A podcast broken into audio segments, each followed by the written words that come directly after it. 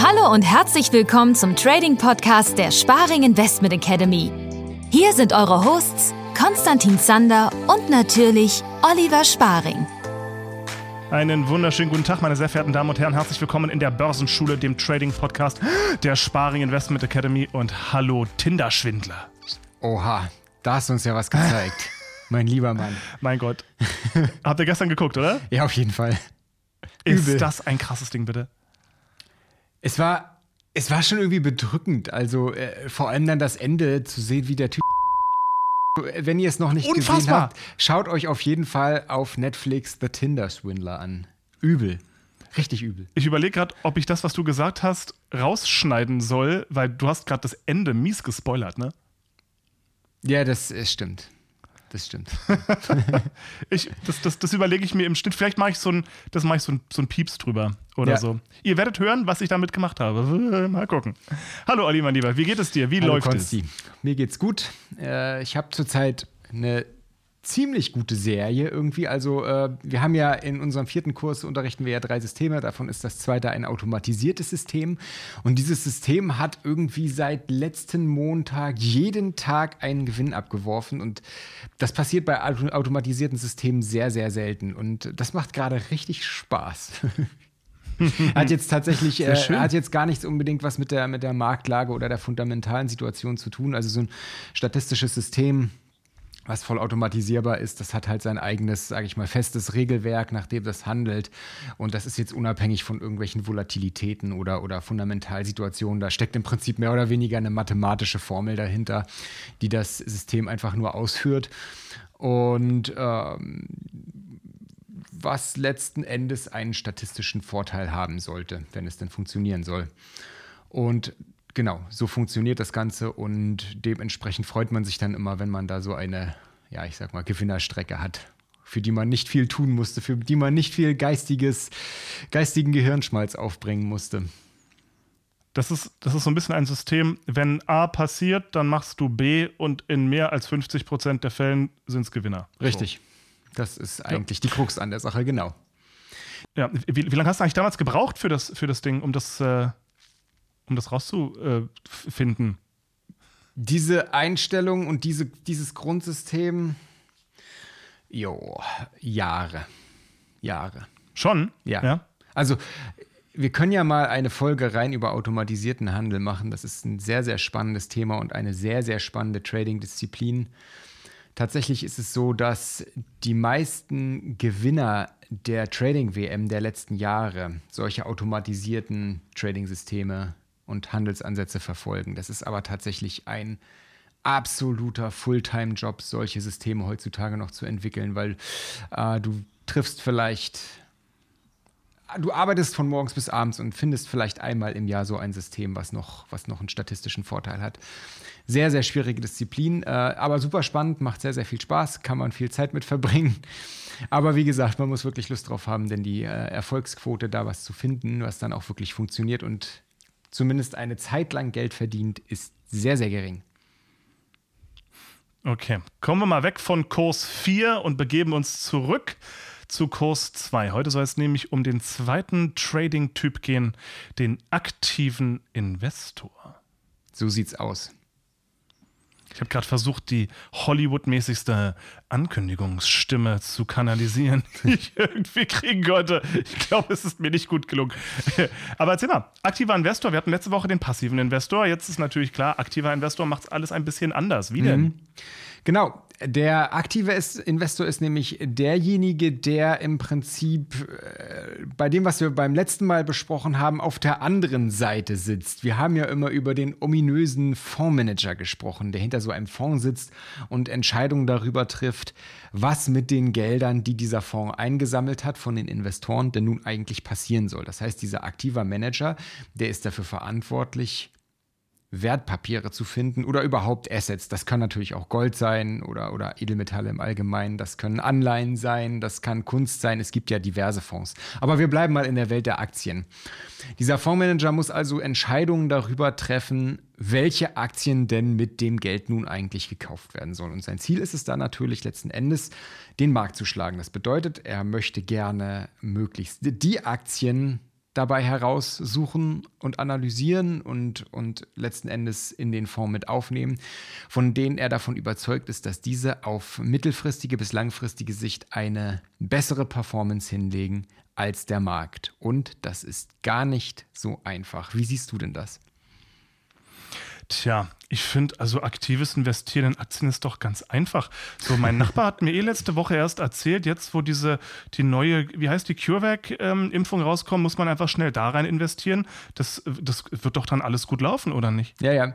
Äh, tatsächlich hatten wir genau das Thema mit einem Schüler von uns vor, ich, ich weiß gar nicht, wie lange es jetzt schon her ist, ein paar Monate, da ging es genau um diese CureVac-Geschichte. Und der Schüler war fest davon überzeugt, dass jetzt halt bald diese, diese CureVac, dieser CureVac-Impfstoff kommen muss. Und wenn dieser Impfstoff rauskommt, dann muss entsprechend auch die Aktie des Unternehmens durch die Decke gehen. Und wer sich vielleicht noch an den Fall erinnern kann, der weiß, genau das Gegenteil ist passiert. Ein, ein, zwei Wochen später hat äh, das Unternehmen bekannt gegeben, dass sein Impfstoff leider nicht wirksam ist. Ich glaube, die hatten irgendwie eine, eine, ja, eine Wirksamkeit unter 40 Prozent. Und dementsprechend ist das ganze Projekt dann damit gescheitert und die Aktie des Unternehmens CureVac ist, ich weiß gar nicht, wo sie mittlerweile stehen, aber dann nach diesem Vorfall ist das Ganze massiv eingebrochen und ich glaube, die Aktie hat über 80 Prozent an Wert verloren. Und das ist nämlich immer so ein bisschen Problem bei uns Privatanlegern, dass wir permanent glauben, irgendwelche tollen Ideen oder Insider-Informationen zu haben und darauf basierend dann unsere Aktien oder unsere Trading-Entscheidungen treffen. Und das ist natürlich kreuzgefährlich, denn A, wenn diese Information, dass das Unternehmen CureVac in Kürze seinen Impfstoff veröffentlichen wird, das ist eine öffentliche Information. Das weiß grundsätzlich jeder, der sich ein bisschen mit dieser Thematik beschäftigt.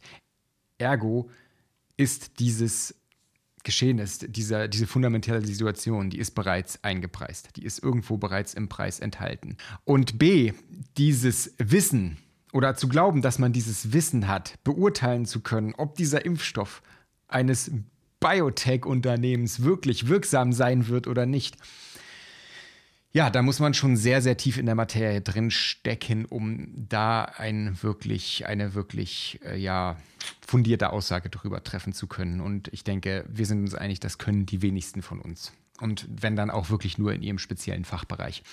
Dementsprechend geht niemals davon aus, dass ihr irgendwelche Informationen über irgendwelche Informationen verfügt, die, äh, die, die, anderen, die die anderen Investoren oder Trader oder Börsenteilnehmer nicht auch haben.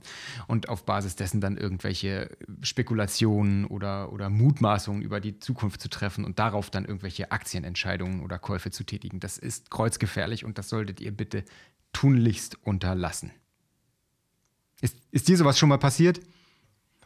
Ähm, äh, Gott sei Dank noch nicht, nein. Ähm, äh, schon mal gar nicht, wenn es um größere Summen Geld geht. Ne? Also hm. es gibt natürlich, wenn man, wenn man jetzt Lust hat auf Einzelaktien, gibt es ja, ich glaube, 12 und 58 äh, In etwa genauso viel, irgendwie. Ja. Bitte? In etwa genauso viel, ja. Ja, ähm, Möglichkeiten, die, äh, ähm, äh, die Märkte zu analysieren und die Branchen zu analysieren. Und wir haben uns ja in unserem zweiten Kurs für, äh, für eine Herangehensweise der, der Branchen- und Firmenanalyse entschieden, äh, die wir für am zukunftsträchtigsten bzw. am sinnvollsten halten. Es gibt aber auch ganz viele Menschen, die sagen, ja Mensch, auf dieses ganze Analysieren und so weiter habe ich eigentlich überhaupt keine Lust und so. Wenn mir denke, dann solltest du vielleicht wirklich auch die Finger weglassen von mhm. Einzelaktien. Mhm.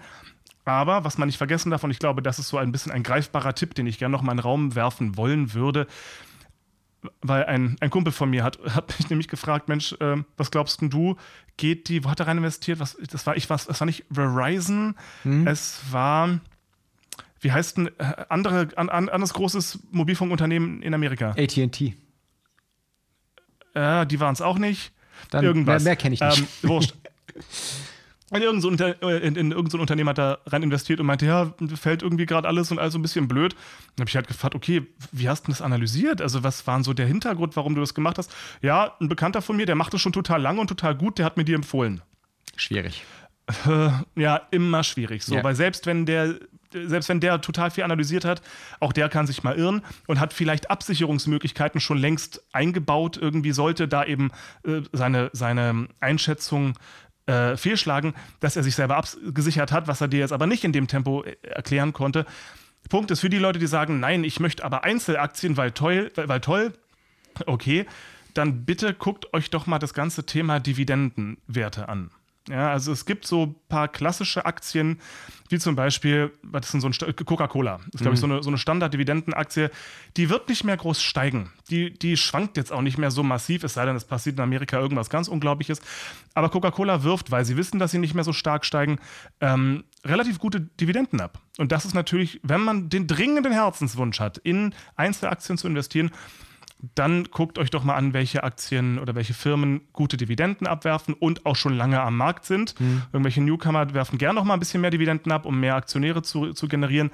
Aber Punkt ist, investiert nie in etwas, worin ihr euch nicht auskennt. Und dafür ist ja unser zweiter Kurs effektiv da, von dem euch jetzt Olli noch ein bisschen mehr erzählt. Und investiert vor allem niemals in irgendetwas, nur weil ein anderer darin investiert hat oder euch gesagt hat, dass ja. das jetzt gerade der neueste Schrei ist. Also das, da würden wir ja. euch sowieso pauschal grundsätzlich von abhalten, egal ob das jetzt ein guter Bekannter ist oder ob das ein selbsternannter Experte ist oder ob wir das sind. Wir werden euch sowieso niemals irgendwelche Aktien, Einzelaktienwerte oder so empfehlen, das wäre unseriös. Insofern, wenn ihr irgendwelche Investmententscheidungen trefft, dann seid immer in der Lage dazu, selber zu begründen und zu entscheiden, warum ihr euch jetzt äh, für, diese, für dieses Investment entschieden habt. Ganz, ganz wichtig. So, Grundsätzlich, was du gesagt hast, Dividendentitel für den Anfang gehe ich mit.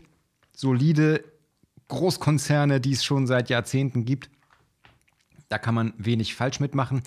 Grundsätzlich kann man auch an dieses ganze Thema Einzelaktien sehr, sehr spielerisch rangehen, sage ich mal. Also ähm, es gibt ein paar interessante Experimente, die mit Kindern durchgeführt worden sind. Und zwar ähm, gab es da mal einen sehr bekannten Trader, der heißt äh, Kevin Davy.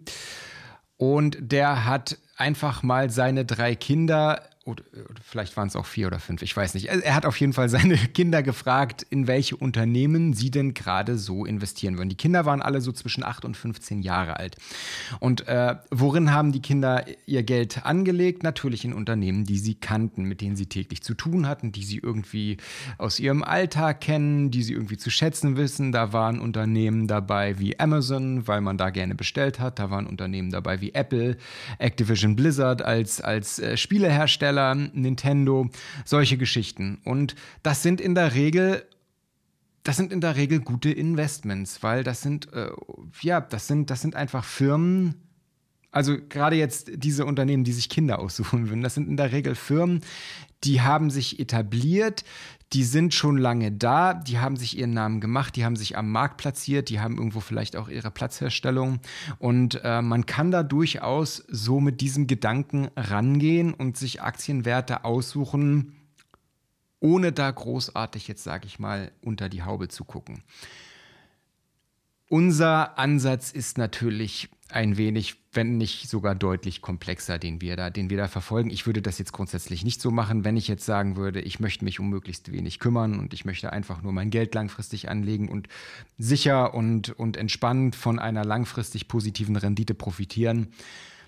Dann tut es auch der gute alte ETF und der ist höchstwahrscheinlich sogar noch profitabler und, und noch ja, weniger volatil als es jetzt, sage ich mal, die paar Einzelaktien sind, von denen ich gerade gesprochen habe.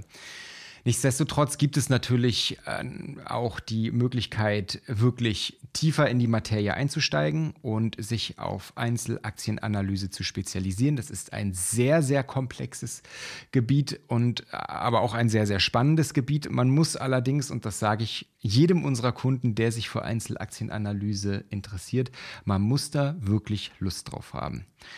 Nur weil man sich jetzt die Zeit nimmt und wirklich sich einarbeitet in die Analyse von Unternehmen und von Aktienwerten, heißt das noch lange nicht, dass man dass das eine Garantie dafür ist, mit diesen Herangehensweisen letzten Endes auch wirklich den Markt auf lange Sicht zu schlagen und entsprechend besser abzuschneiden als die ETFs. Deswegen sage ich immer, wenn ihr mit diesem Projekt beginnt, Aktienanalyse zu lernen, dann seid euch darüber im Klaren, dass das zeitaufwendig ist und euch Spaß machen muss. Sonst ist einfach der Mehraufwand, den ihr habt, im Verhältnis zum passiven Investor das ganze Projekt nicht wert.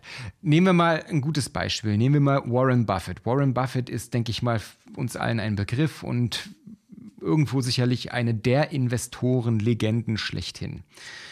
Der Mann hat es mit all seinem Know-how und seiner riesigen Analystenabteilung, die er da in seinem Unternehmen Berkshire Hathaway hat, hat er es geschafft, auf sehr, sehr lange Sicht eine durchschnittliche Rendite von 21 Prozent pro Jahr zu erreichen.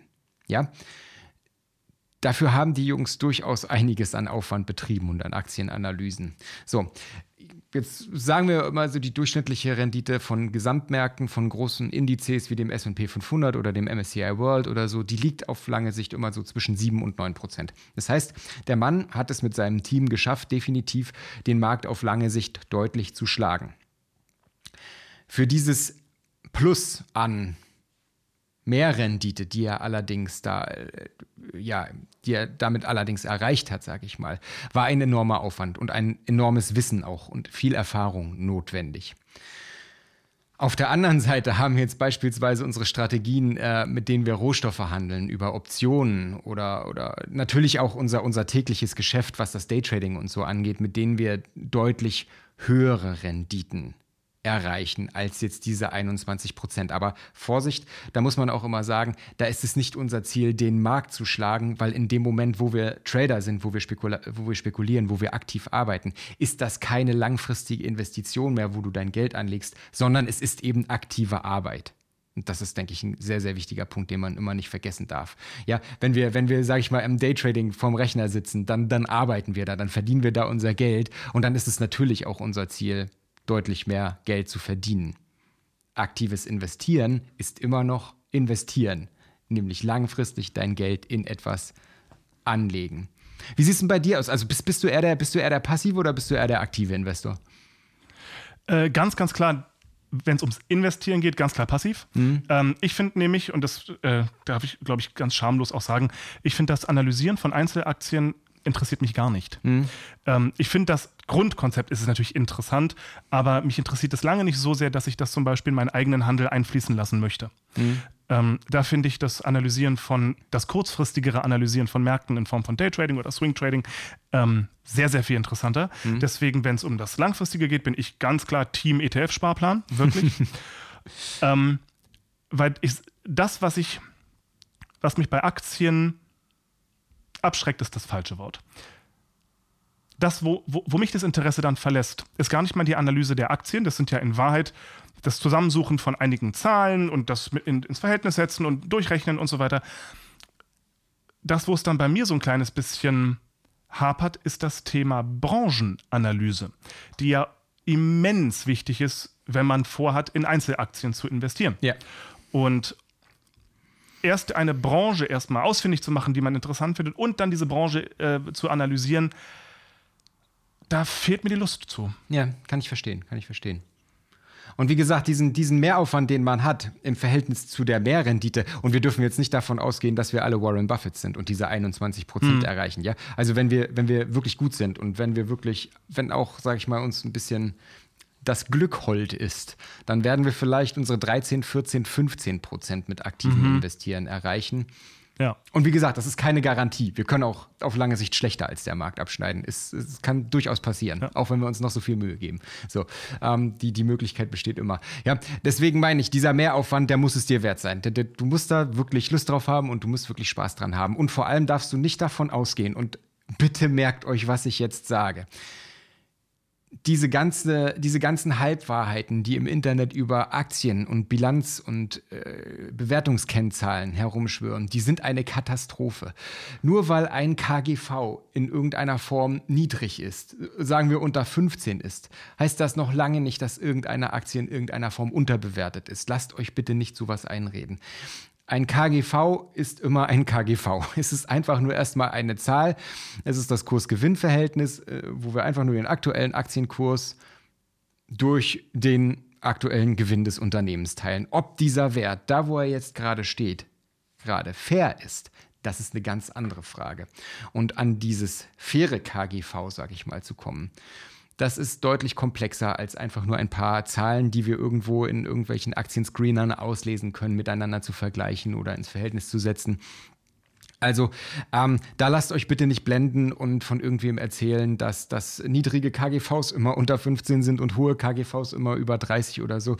Ein Unternehmen kann mit einem KGV von 48 durchaus absolut fair bewertet sein. So. Das für 48 kann absolut, 48 mit einem KGV von 48 kann ein Unternehmen sogar teilweise unterbewertet sein. Ja, ähm, und das ist ganz, ganz wichtig zu verstehen, sich da nicht von irgendwelchen, ähm, von irgendwelchen Kennzahlen, Theorien oder so blenden zu lassen. So funktioniert das Ganze nicht.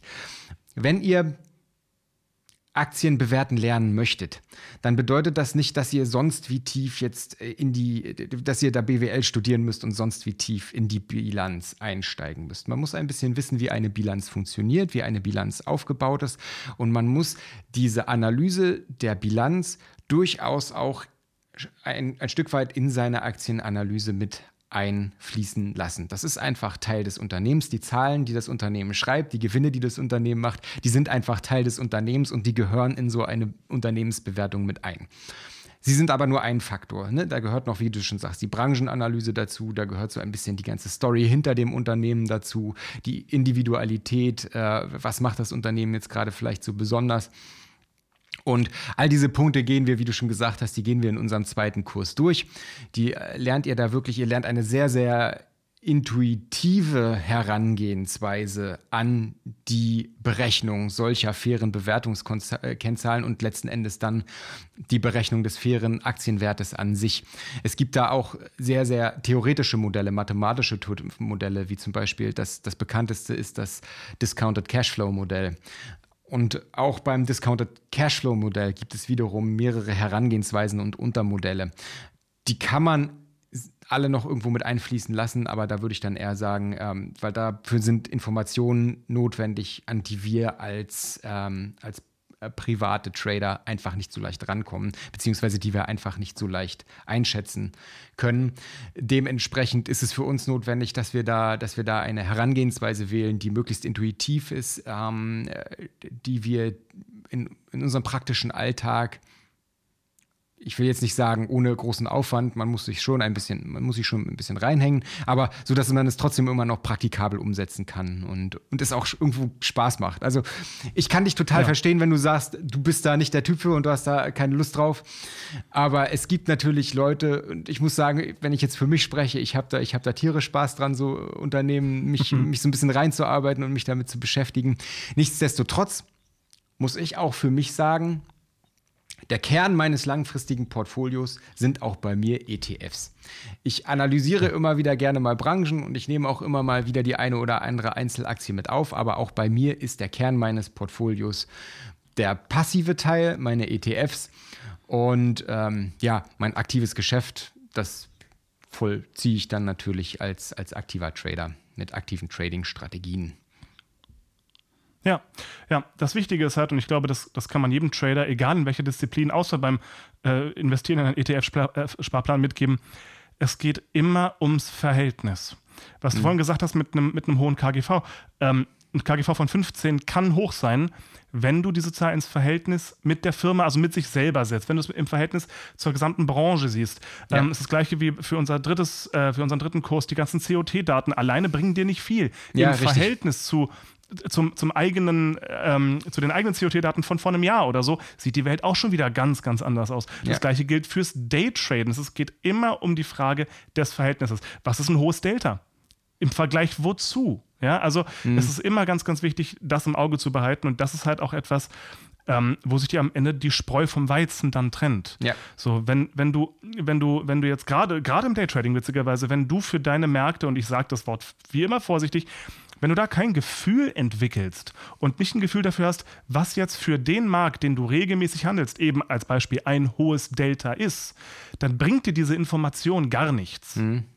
Und ähm, das Gute ist natürlich, dass wir jetzt durch moderne äh, Chart-Tools und durch unsere Computer das natürlich fantastisch berechnen lassen können. Das heißt, wir müssen selber nicht mal mehr so viel Hirnschmalz äh, aufwenden. Aber nichtsdestotrotz ist es sehr wichtig, das zu wissen, dass das Verhältnis wichtiger ist als die Zahl an sich. Richtig. So sieht das aus. Insofern, wer Spaß und Freude an der Aktienanalyse hat und sich dafür interessiert und gerne auf lange Sicht äh, es versuchen möchte und den Markt schlagen möchte, der ist natürlich herzlich eingeladen. Wir freuen uns über jeden Interessenten. Äh, in unserem zweiten Kurs lernt ihr quasi, wie man Aktien, wie man Unternehmen richtig bewertet, Schritt für Schritt und eine intuitive Möglichkeit. Und wir gucken uns natürlich auch die Gesamtmärkte an, Gesamtmarktanalyse, Hedging und sogar steigen wir schon ein bisschen in die Welt des Optionshandels ein. Spannende Themen. Sehr, sehr spannende Themen. Liebe Zuhörerschaft, wir haben festgestellt, dass tatsächlich die meisten unserer Anfragen über diesen Podcast kommen. Das freut uns natürlich wahnsinnig. Oh ja. Ich möchte auf diesem Wege aber einmal ganz kurz darauf hinweisen, wir haben einen sehr, sehr guten YouTube-Kanal, den wir auch mit hervorragendem Content füllen. Schaut doch mal vorbei, hinterlasst einen Kommentar und ein Like natürlich, das hilft unserem Algorithmus immer sehr. Was für uns aber super, super wichtig ist, ich werde unter diese Folge eine, eine Umfrage auf Spotify äh, stellen, beziehungsweise wenn ihr das auf YouTube schaut, bitte packt es mal unten in die Kommentare bei YouTube. Wir müssen natürlich irgendwann auch mal wissen, was ihr von uns hören wollt. Wir haben Millionen an Themen, die wir gerne besprechen und die wir auch besprechen werden. Nur wenn wir anfangen, irrelevant zu werden für euch, dann haben wir hier alle nichts mehr davon. Deswegen tut uns den großen Gefallen und packt doch gerne mal unten in die Kommentare, was ihr gerne von uns hören wollt. Das wird vielleicht noch nicht nächste Woche umgesetzt werden, aber für uns ist es super, super wichtig zu wissen, wer uns hier zuhört und was ihr von uns hören wollt. Richtig. Gut, ihr Lieben, dann wünsche ich euch noch eine traumhafte Woche. Macht es gut, habt gute Trades, investiert vorsichtig, aber mutig. Gut gesagt. ähm, macht's gut, ihr Lieben. Ciao. Ciao, bis nächste Woche.